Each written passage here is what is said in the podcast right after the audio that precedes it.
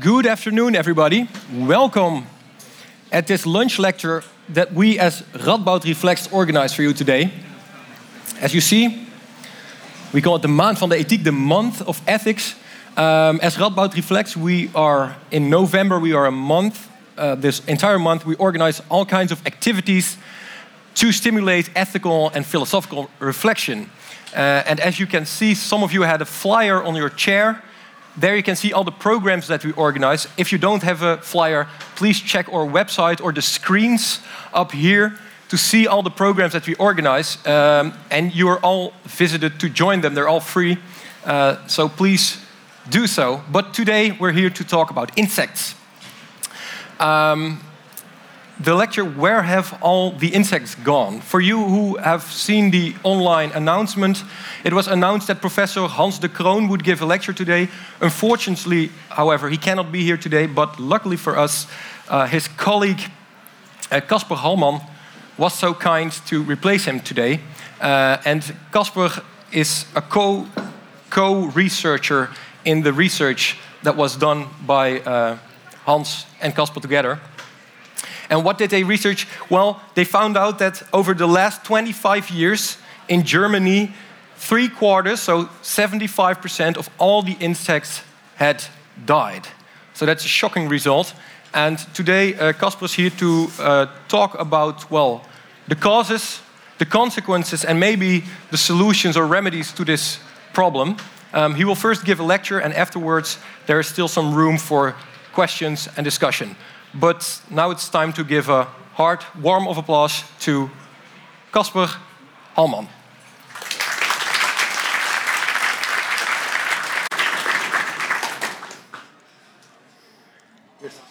Yeah. Good afternoon. Uh, thank you for coming, everybody.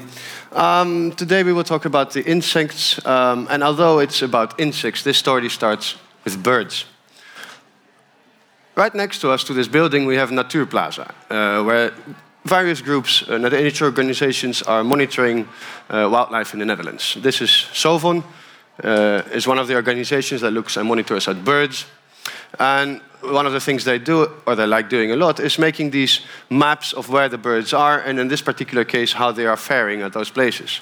So the red places are where they're declining, and the blue places are where they're increasing. And you, you like to look at such patterns because they might tell you something about the reasons of increasing of, and decline. And it also helps you to formulate hypotheses uh, to see what's going on. And about three years ago, we formulated one hypothesis that um, uh, this one type of pesticide, the neonicotinoids, um, also known as the, uh, the pesticide responsible for bee declines worldwide, uh, and in the Netherlands, we have quite some contamination of it uh, in various areas. These are monitoring points in surface water, and with the higher, the, the more red the values are, the, the higher the contamination values. Um, we were trying to uh, find whether this spatial pattern of uh, less polluted and very polluted areas can explain declines or increases in bird populations. We did that for about 15 farmland birds, quite common birds. You can find them almost in the entire Netherlands, so they allow you to uh, look at the spatial patterns. Uh, and we grouped them all together and we looked whether uh, at those locations, the red dots here, uh, where we have counted the birds, whether in these locations uh, you can relate their population trends to the pesticide concentrations in surface water. And if you do that all together, uh, we came up with this uh, graph that tells us that about when you have more than 20 nanograms of the concentration of this pesticide in the water, your uh, populations tend to decline on average. The more concentration, the more polluted it is, the higher the decline. And the less polluted, below 20 nanograms, you have on average an increase in the populations. Well, this was big news because uh, it, it, it uh, put a new dimension in the entire discussion about those pesticides. It was not only the bees now that might be affected, but probably also uh, the entire food chain. Um, so it, uh, it, it, got quite some media attention worldwide. Um, but uh, it was a correlative study, so we could not point that it is indeed uh, uh, how, how this would work with the pesticides. So are they getting polluted or uh, um, is something else going on? And our major hypothesis which came up is, is that most likely the agriculture intensification using all the pesticides have affected the insects, and insects are the food source for the birds, a very important one. Uh, most of the bird species uh, need insects uh, in the breeding period, some of them also outside the breeding period. So our hypothesis is food shortage is caused by high concentrations of pesticides in the environment. But have they really declined? We didn't know. We, there's a great problem on this, uh, not only in the Netherlands, but worldwide, that we actually do not know much about insects. Um, we know something about butterflies, and moths and bees. We have studied those, but then not the entire community of, let's say in Germany, 33,000 species, about the Netherlands, some over 20,000 species of flying insects. And we don't know very much about them. So three years ago, uh, we came in touch with the people from Krefeld, the Entomological Society, and they've been studying insects uh, as a community in Germany in many parts uh, in nature reserves. Uh, they're doing it by these tent structures, they are called malaise traps, in which they trap the insects. And uh, they've been doing it on a very standardized way uh, for almost 30 years now, in various nature reserves in Germany. Um, They've been doing this in different types of locations. So you will have nutrient-rich areas, forested areas, less forested heathlands, um, to, to be able to maximize diversity in your samples and to be able to see what species are there. At least that was the initial idea of them. One thing they did is uh, they collect the insects and then they, uh, they like to put them on a board and have them for their collections. But be, so what happens is they used to set these malaise traps in here. The insects fly from the sideways. Then they walk up to the whiteboard and they end up here in a little plastic bottle with alcohol in which they die. And then on every about 10 days, they empty the bottle uh, and put a new bottle in. So we have this seasonal distribution. And then Hans Schwan, one of the oldest members of the Entomological Society, will sit and weight the total weight of all the caught insects using a very standardized protocol, extracting all the alcohol first, and so on. What you get um, is throughout the season, this, uh, they start somewhere in April all the way to November, and you get these bottles. And uh, they can see that the seasonal distribution changes. So in the midsummer, you have a lot more insects. You catch a lot more weight of insects than in early spring or late. And you can look at these patterns from area to area and over time. And they've been doing that to, to, to increase their collections. But what they noticed over time is that uh, the samples uh, in the bottles, uh, the, the, bottles themselves were getting emptier and emptier. So as the time passed, uh, here color coded it and it becomes uh, uh, reddish. You see that in the past, in, in the recent years, you have a lot lower densities than in the past. And this is a log scale, so this is factor. I mean, it used to be about 20 grams back then, all the way to 5 grams in midsummer now. So you need some quite some analysis, uh, statistical good analysis to be able to deal with this data set. So there's enormous variation through the season. There's variation between locations. Uh, there's variation in the way the sampling has been done through the season. Um, so you need to correct for that. Um, and if you do that, well, it will give you the boxes are the data over time. Uh, you, our model is the, the uh, gray lines here. They seem to, to uh, follow really nicely the data, showing that we have a, a, good model to represent. And then you can filter out all this variation, and what you're left with is this black line of decline, which equates to 76% in just over 25 years, 27 years this is. So in terms of biomass, right? So many people have said this is three quarters of the species. That's not true. It's the biomass. We don't know much about the species at the point. You should imagine a bottle like that collects about, say, over 10 days, 50 grams. Uh, that will be in, in the past. Uh, it, that represents thousands of species. Uh, in one bottle, you will need about 60, 70 specialists to go all the way down to the species level, and that'll take you about six to seven months. Now, this data set we worked with is 1,500 bottles, which is simply not doable. But the biomass is a very good indicator, we think because it tells you something about the entirety of the community. And this was, was never be done anywhere else. So this became big news. Uh, uh, we've had interviews uh, uh in the Netherlands, also the CNN, uh, worldwide newspapers covered it. Um, and we were sort of thinking, why would this be the case? And I think uh, one of the reasons is that because many people already knew. Many people will tell you that in the past you had to have a lot more bugs uh, on the windscreen than you have in recent days. Um, And also around the street lamps, you will see that in recent days there's less moths flying. So people knew it, but then because there wasn't any scientific data, we were just this was just speculation. And now we've just set a, a value down of three quarters lost in nature reserves. So I think this is part of the reason why this um, uh, uh, went so popular as a news. Of course, the big question is why have they declined? Now, we were able to look at a number of factors that might uh, influence the biomass. Uh, one of them is climate change, of course, a big suspect. Over the 30 years, several changes occurred. So temperature increased slightly average, precipitation has been going up and down. Uh, so we can use those data to inform our models and see whether they can explain the decline. Um, other factors that we included is, say, the, the amount of uh, land, how the landscape looks around. So this is in the past, you would have about 30% of agricultural land, arable land, and about a bit more of forest. While in recent days, some of the arable land has decreased, while forest has increased.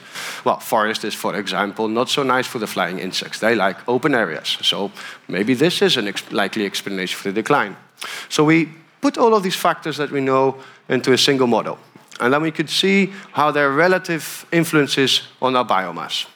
Let's take an example here, some of the factors that uh, were significant in the end. You have arable land apparently having a positive effect on insect biomass. A positive effect? No, the decline in arable land has a positive effect on, on the insects. So this is the way you can look at how changes in the landscape or changes in climate or other changes uh, have affected the biomass. And uh, what, what, you can take over all these things is on average, they, uh, they lift each other up. So at some, uh, at some point, these cannot explain the decline. We are left with one big unknown factor, which you need to put in a model in order to get uh, to the results of minus 75%. This means we simply still don't know what the reason of decline is. Um, yet, however, uh, if you uh, look at the landscape, um, we could not include effects of, for example, the agriculture intensification. And we think at this point this is one of the prime suspects we should be looking at. So these are the nature reserves. There we have the farmland, and it's, it, it's not inconceivable to think that influences from there affect the insects here, or perhaps the other way around. When insects try to leave from here to go to the next reserve, they have to cross in a, in a hospital, in a hostile actually land, uh, therefore never reaching uh, the other reserves. And you know, these reserves, they are very nice managed. Here is a typical example. This is one of the traps again. You have a bit of water, so there's wet areas, there's nice grassland, flowering. Uh, it, it, all looks nice to the naked eye. But then if you go there, also in those places, you get much, much less insects than you used to get in the past. Uh, and we, we honestly think we should look at what the influences from the sidewars are from them.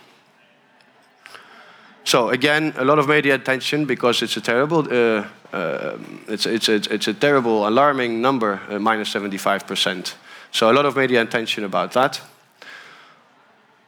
And one of the things that came really apparent to us is that uh, when you have a 75% decline, you need to start taking actions immediately.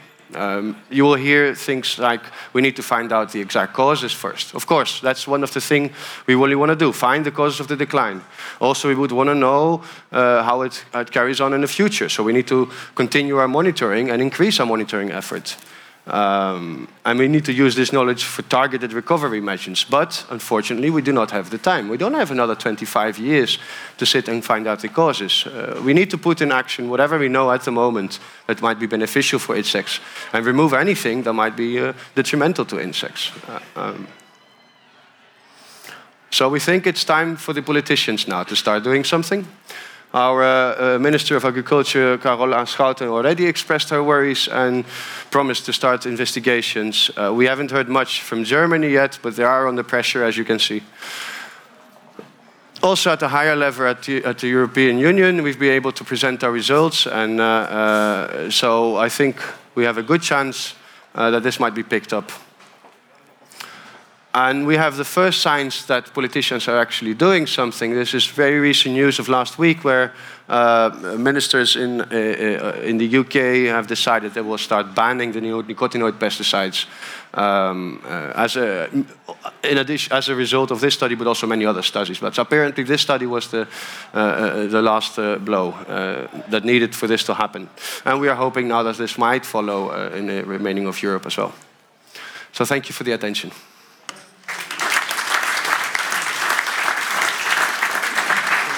Compliment. Caspar, thank you. Um, well, the first question that I have, I think maybe a lot of laymen, why is it actually so bad that a lot of insects die out? I mean, I think a lot of people are not really fan, big fans of uh, mosquitoes and flies. So why is it a big problem? We, have had, uh, we had three types of reactions from people. One was, this is alarming with hands in the hair. And one was like, uh, no, that's not true, they're all in my kitchen. And uh, another one is, good riddance. Uh, who, who, wants those wasps? Well, um, no. Uh, this is a big problem. Uh, insects play such a major, major role in ecosystems. they're, they're, to start with, they're the food for so many animals fish, amphibians, birds, and anything that lives above it, including us. Uh, they are very important for pollination. More than 60% of plants need insects for pollination. No insects, no plants. And those are the most obvious two, three reasons, but there is a lot more that contribute. Most of it we don't even know at the moment, but you can think of nutrient cycling processes. Without insects, uh, lots of nutrients don't go back into the system, into the plants to be taken up. So we think if you lose three quarters of, uh, of your food chain, and you can have the classical image of a food pyramid, well, you just, just knocked out three quarters of the fundament. And, um, well, I think everyone can, uh, uh, can somehow forecast what's going to happen with the entire ecosystem. So it will drastically change the ecosystem, but would it also have consequences for us, our human society, like the way we live? Well, yes. So we might have less mosquitoes, in, uh, but we also have less birds in the springtime singing. Um, we will notice it definitely. It will be a lot more of a dull landscape as compared to the past. Yes. And is it you? You conducted your research in Germany. Um, can your findings be extrapolated to other countries like Europe? But is it, or is it even a worldwide problem? Or do you know? Well, the thing is that this is a very unique data set. So we don't have comparable data uh, at this scale and of this quality to be able to say anything definite. However, um, the setting in which these data were taken is very typical. Uh, you have small, relatively small nature reserves that, um, are interlocked in a landscape of practically agriculture-dominated uh, uh, processes. Uh, and this is not unique to the German study here. This is the same we have in Netherlands. It's the same you have in UK. Uh, actually, you have it in North America as well. Uh, then you know that the bee declines, which might be an indicator to what might be going on, mm -hmm. are a worldwide phenomenon. And the windshield, the windscreen phenomenon that many people know is a worldwide phenomenon. So at this point, while we, it's only speculation, we don't have any reason to believe that other places in the developed world are faring any better. And well, you talked about the causes a bit, so we don't really know. Maybe the pesticides or, or could be a cause. Uh, we didn't test it; it's our prime suspect at this moment. But no, don't. It, it, could also be over fertilization uh, and eutrophication problems. It might also be just the uh, increased regime of mowing in grasslands. And one thing that I observe a lot is that the well, in the past you'd had flower strips along the roads and the farmlands. Now every square centimeter is being utilized. So there's less and less space for the insects to live in uh, and the remaining locations in the nature reserves are probably affected as well. So even if we don't know all the causes, you say it's time to action. Would you yes. say it's good for politicians to like ban pesticides, that kind of stuff, or well, would you say, well? Banning is something they will have to decide. Uh, mm -hmm. It's not up to us. We do the science. Um, but what happens uh, is that we, we, we, really need to start thinking of how we are dealing with our landscape at the moment. Uh, we, we're getting all the signs that this is not the way to do it uh, when insects are going down, then we, we're really doing something wrong. This is not a fragile species somewhere high up in the food chain. This is the basis of it. Uh, yeah, when we are affecting that, uh, uh, then we need to take measures. And one would be to minimize the effects of agriculture on, on nature reserves. So that would be insects, there might be buffer zones around it, there might be reducing the pesticides. Um, yeah. So if a politician would come to you as a scientist and would ask you for advice, you would give that advice? Yes, he would, uh, he would have to start putting measures in place. Yeah. yeah. Right. Caspar, thank you very much. Thank you. Thank you. And thank you all for coming. Uh, have a nice day and hopefully to see you some other Radboud Reflex activity.